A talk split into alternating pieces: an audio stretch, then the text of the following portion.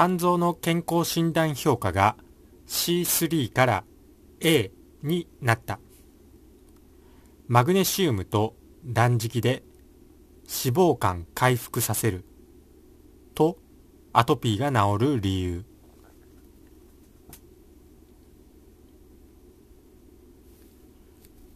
肝臓の健康診断評価が C3 から A になったというコメントをもらっていますので紹介していきたいと思います。そのコメントは腎不全の透析患者だったけど絶対取ってはダメな塩を取った結果血圧下がり自力で尿も出る。という動画ですね。こちらについたコメントになります。その動画は下の概要欄の方に貼っておきますのでそちらの動画もチェックしておいてください。ゆがみさんですね。肝臓はにがりと2週間に1度くらいの断食で痩せたら肝臓は健康診断評価で C3 から A になりました。というコメントですね。ありがとうございます。ゆがみさんという方は以前にもちょっとコメントを紹介したんですけどアトピーの人はアルミニウムの蓄積量が多い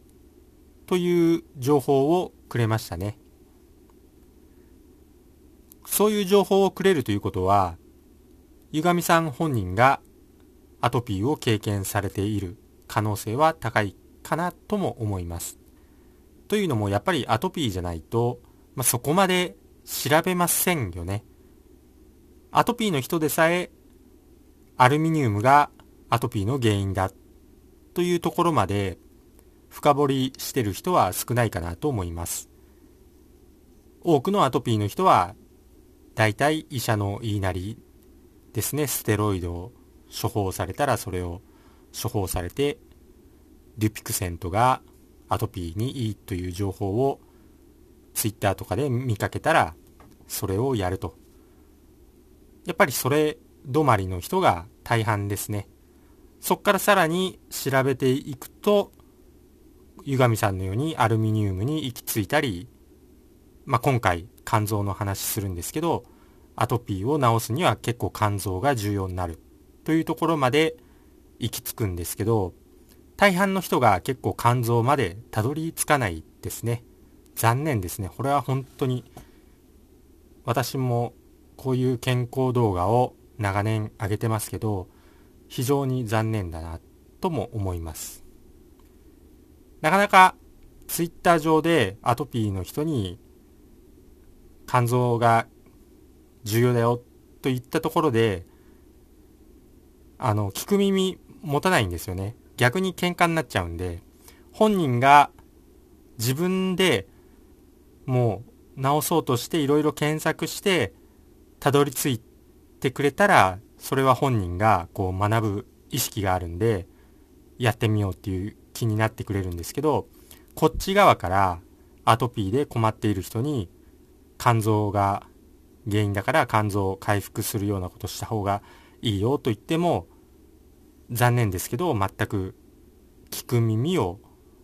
持てないというか逆に喧嘩になってしまうっていうのが現状ですね。これ結構大きな壁なんですよ。だから例えば、まあ、夫婦だったら奥さんとか旦那が病気になってて、その病気を治すために良かれと思ってアドバイスしても、全くそのアドバイスは受け入れられずに喧嘩になってしまうとか、まあ、よくある話かと思いますね。だからそこら辺は結構難しいかなと思います。自分が痛い思いをして気づいていくしかないということですね。さて、そんな肝臓ですね。今回、湯上さんあの、肝臓回復させましたよね。このように肝臓を回復させたということは、もしかしたらアトピーも回復しているのではないかと私は推測しますけど、どうでしょうか？コメントまたもらえればと思います。その肝臓なんですけど、肝臓の大きな機能、何があるかって言ったら、やっぱり1番は解毒。2番目に代謝。そして3番目に単重の生成とその分泌ですね。この3つです、大きくは。解毒はもう、まあ皆さんおなじみかと思いますね。細菌とか毒素、あとアルコール、これを浄化しますね。肝臓のイメージとしては浄化層ですね。浄化層をイメージしてもらうといいかなと思います。肝臓の中で細菌とか毒素、アルコールを浄化する。浄化して、きれいにして、外にこうきれいなものを出すというイメージを持ってもらえればいいですね。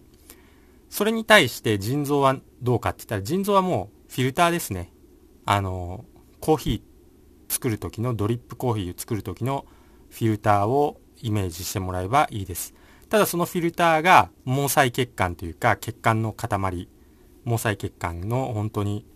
こう毛糸の丸い束みたいになっててそれでぐーっとろ過するっていう感じですね。それが腎臓でだからろ過と浄水の違いかなというふうに思ってもらえればいいかと思います。代謝ですね。次は代謝。代謝はこれ栄養をエネルギーに変えるということですね。肝臓で栄養を体に送るエネルギー、体に使うエネルギーに変えて体に送るということです。こういう働きがあるので余分な油とか余分な脂肪とかそういう栄養を溜め込むっていう作業をしちゃうんですよね。余分な物質を溜め込んでいざという時に使うっていう働きをしますんで、これが結構くせ者で、昔はそれで良かったんですよ。昔は、どっちかっていうと、飢餓状態が続く日の方が多いんで、そういう風に作られてたんですけど、今はもう誰でも自由にもうどんなに貧しくてもこう食べれる状況じゃないですか日本だったらまあ中には今日本人がこう、まあ、生活保護をもらわずに餓死してしまうという事例もはあのありますけど基本的には、まあ、そこまで今の日本だったら幸福なことに、まあ、飢えるっていうことはほとんどの人がないと思うんですけどだ本来であれば肝臓はそういうふうにあの飢餓に耐えれるようにいろんなものをこう溜め込むっていう作用があるんで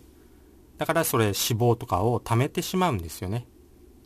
だから今の食べ過ぎの状況だとあっという間に脂肪肝になるということですね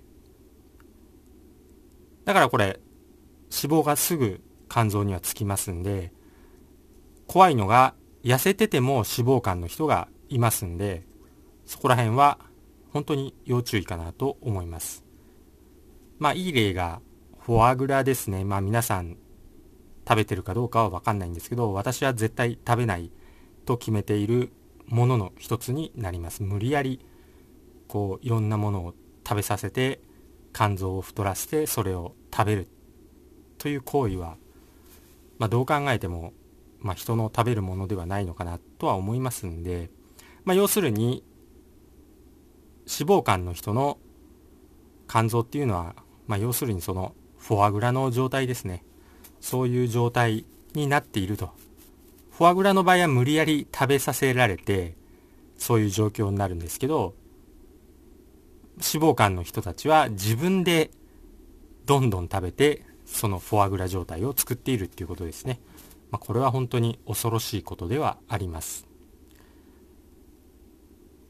そして最後、えー、単重ですね。これはズバリ消化液になります。特にこの単重っていうのは脂質ですね、油。これを消化するときにめちゃくちゃ必要になりますので、だから油取るとこの単重がこうめちゃくちゃ必要になると肝臓にも負担がかかるっていうことになります。ということでこの3つ挙げたんですけどこの肝臓の機能を知るだけでもアトピーには肝臓っていうのが一番重要な臓器だっていうことがわかると思います。どういうことかっていうと実際にアトピーのほとんどの人が脂肪肝になっている。ですよ。そういうデータがありますんで、だから実際に油をやめたらアトピーが治ったっていう人も出てくるし、そのカンジダですね。カンジダ菌が増殖しているのは肝臓が悪いからカンジダ菌が増殖してそれがアトピーの引き金になっていたりとか、まあ、とにかく肝臓が働いていないから毒とかあと細菌とかが増えるし、まあ、油を取りすぎているから肝臓に負担かけてしまって肝臓が機能しなくなる脂肪肝になる、まあ、そういうスパイラルですね。それに陥ってるのがアトピーで苦しんでいる人だと思います。ということで結論ですね。肝臓を回復すれば当然農薬重金属アルコールそして特に油ですね。これも処理できるしもし肝臓が、えー、動いてなければ農薬重金属アルコールそして油これを処理できないということになってそれがアレルギー反応を起こしたりまあいろんなそれが原因でアトピー以外にもいろんな症状が出てくるっていうことになります。だから肝臓を回復したければ農薬重金属アルコールそして特に油これを控える。そうすることによって肝臓は歪みさんのように回復すると。で今回にがりですね。にがりを取って肝臓が回復したっていうことなんですけど肝機能を高めてくれるミネラルそれがマグネシウムになりますのでもうまさに歪みさんの今回のコメントはもうまさに肝臓を回復するためのコメントと言えます。マグネシウムを取って、あとは、えー、断食ですね。断食といえば、農薬、重金属、アルコール、油、取らないことと一致しますよね。まあそういうことですね。ですので肝臓回復したい人は、湯上さんのコメントのように、